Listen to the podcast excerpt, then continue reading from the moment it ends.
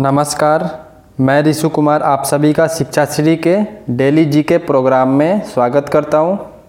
आज से हम लोग जी के सुपर थर्टी के जगह पर daily G K program with detailed explanation को स्टार्ट कर रहे हैं। इसमें दस क्वेश्चंस होंगे पूरे विश्लेषण के साथ। तो आशा करेंगे कि आप सभी को ये क्लास उतना ही पसंद आएगा जितना जी के सुपर थर्टी आता है। और आप लोग ज़्यादा से ज़्यादा दोस्तों में फैलाएँगे। इस क्लास के अंत में आपके लिए अब से एक क्वेश्चंस होगा, जो कि आपको कमेंट सेक्शन में बताना होगा। और आशा करेंगे कि आप सभी उसे ज़रूर कमेंट सेक्शन में बताएँगे। तो चलिए स्टार्ट करते हैं क्लास को। सबसे पहला क्वेश्चन है the biggest natural satellite of our solar system is option है फोबोस डाइमोस गैनेमेड या फिर मून। हमारे सौरमंडल का सबसे बड़ा प्राकृतिक उपग्रह है। इसका जो सही उत्तर होगा वो सी होगा। गैनमेड गैनमेड हमारे सौरमंडल का सबसे बड़ा प्राकृतिक उपग्रह है और यह बृहस्पति का एक उपग्रह है। जुपिटर का एक सैटेलाइट है ये। बढ़ते हैं अगले क्वेश्चन की तरफ़। अगला क्वेश्चन है which of the following planets revolve clockwise निम्नलिखित में से कौन सा ग्रह क्लॉकवाइज घूमता है? ऑप्शन है अर्थ एंड मरकरी यहाँ पर हिंदी में टाइपिंग स्टेक है। मरकरी का पारा हो गया है, बुध होगा। सेकेंड ऑप्शन है वेनस एंड यूरेनस थर्ड है यूरेनस एंड नेपचून या फिर वेनस एंड नेपचून इसका जो सही उत्तर होगा वो बी होगा वेनस एंड यूरेनस शुक्र और यूरेनस ये हमारे सौरमंडल के केवल ग्रह हैं जो क्लॉकवाइज की दिशा में घूमते हैं। अगला क्वेश्चन है as compared to earth the gravitational pull of moon is पृथ्वी की तुलना में चंद्रमा का गुरुत्वाकर्षण खिंचाव है। ऑप्शन है one by six times one by two यानी कि हाफ़ टाइम्स, टू टाइम्स या फिर फोर टाइम्स। इसका जो सही उत्तर होगा वो ए होगा। एक बटा छः बार वन बाई सिक्स टाइम्स। चंद्रमा का गुरुत्वाकर्षण खिंचाव पृथ्वी का लगभग एक बटा छः गुना है। अगला है which article of the constitution permit the supreme court to give advice to president संविधान का कौन सा अनुच्छेद राष्ट्रपति को सलाह देने के लिए सर्वोच्च न्यायालय की अनुमति देता है? ऑप्शन है अनुच्छेद एक अनुच्छेद एक सौ सैंतालीस, अनुच्छेद एक सौ तैंतालीस या फिर अनुच्छेद एक इसका सही उत्तर होगा सी, अनुच्छेद 143 आर्टिकल 143 संविधान का अनुच्छेद 143 सुप्रीम कोर्ट के सलाहकार क्षेत्राधिकार पर निर्भर करता है। राष्ट्रपति, कानून या सार्वजनिक महत्व के किसी भी प्रश्न पर उच्चतम न्यायालय यानी कि सुप्रीम कोर्ट की राय ले सकते हैं, जिस पर वह ऐसा मत प्राप्त करना समीचीन समझते हो। अगला है who administers the oath of the prime minister of India Bharat के प्रधानमंत्री की शपथ कौन दिलाता है?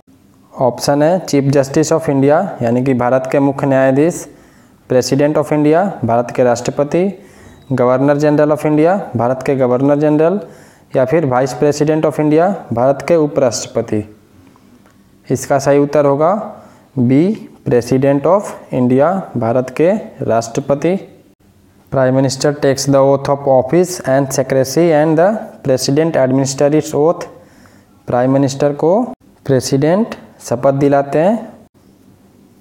अगला है under constitutional article 243 what is the meaning of panchayat संवैधानिक अनुच्छेद 243 के तहत पंचायत का अर्थ क्या है? ऑप्शंस हैं रूरल सेल्फ गवर्नमेंट यानी कि ग्रामीण, स्वशासन गवर्नमेंट ऑफ़ विलेज ग्राम सरकार सेल्फ ग्राम पंचायत राज सौ ग्राम पंचायत राज या फिर नन ऑफ़ द एबॉब इसका सही उत्तर होगा ए, रूरल सेल्फ गवर्नमेंट, ग्रामीण स्वशासन। भारत में पंचायती राज शब्द ग्रामीण स्थानीय स्वशासन की प्रणाली को दर्शाता है।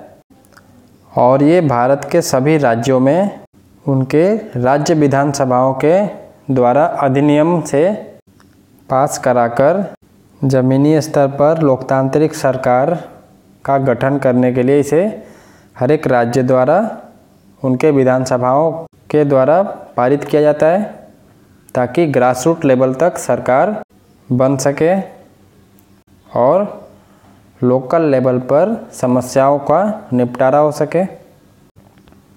अगला है with which one of the following movement is the slogan do और डाई इज़ एसोसिएटेड निम्न में से किस आंदोलन के साथ करो या मरो का नारा जुड़ा है?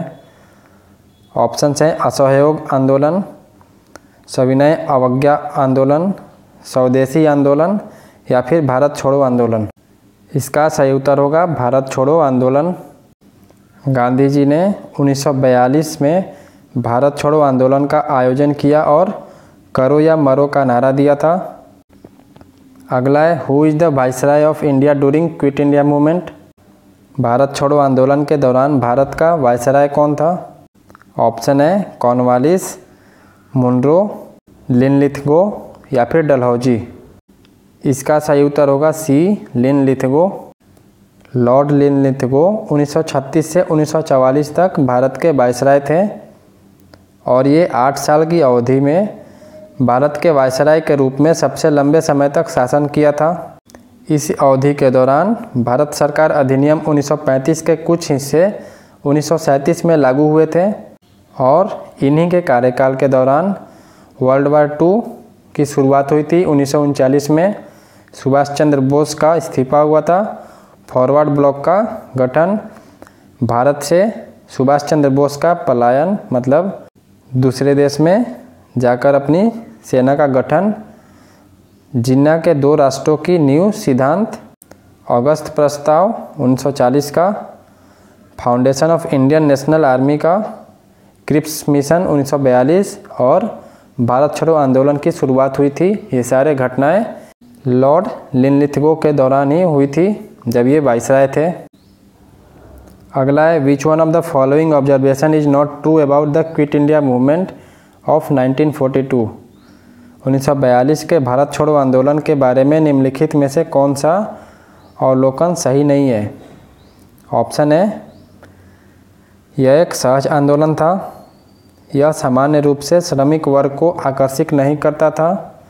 यह एक अहिंसक आंदोलन था, या फिर इसका नेतृत्व महात्मा गांधी ने किया था।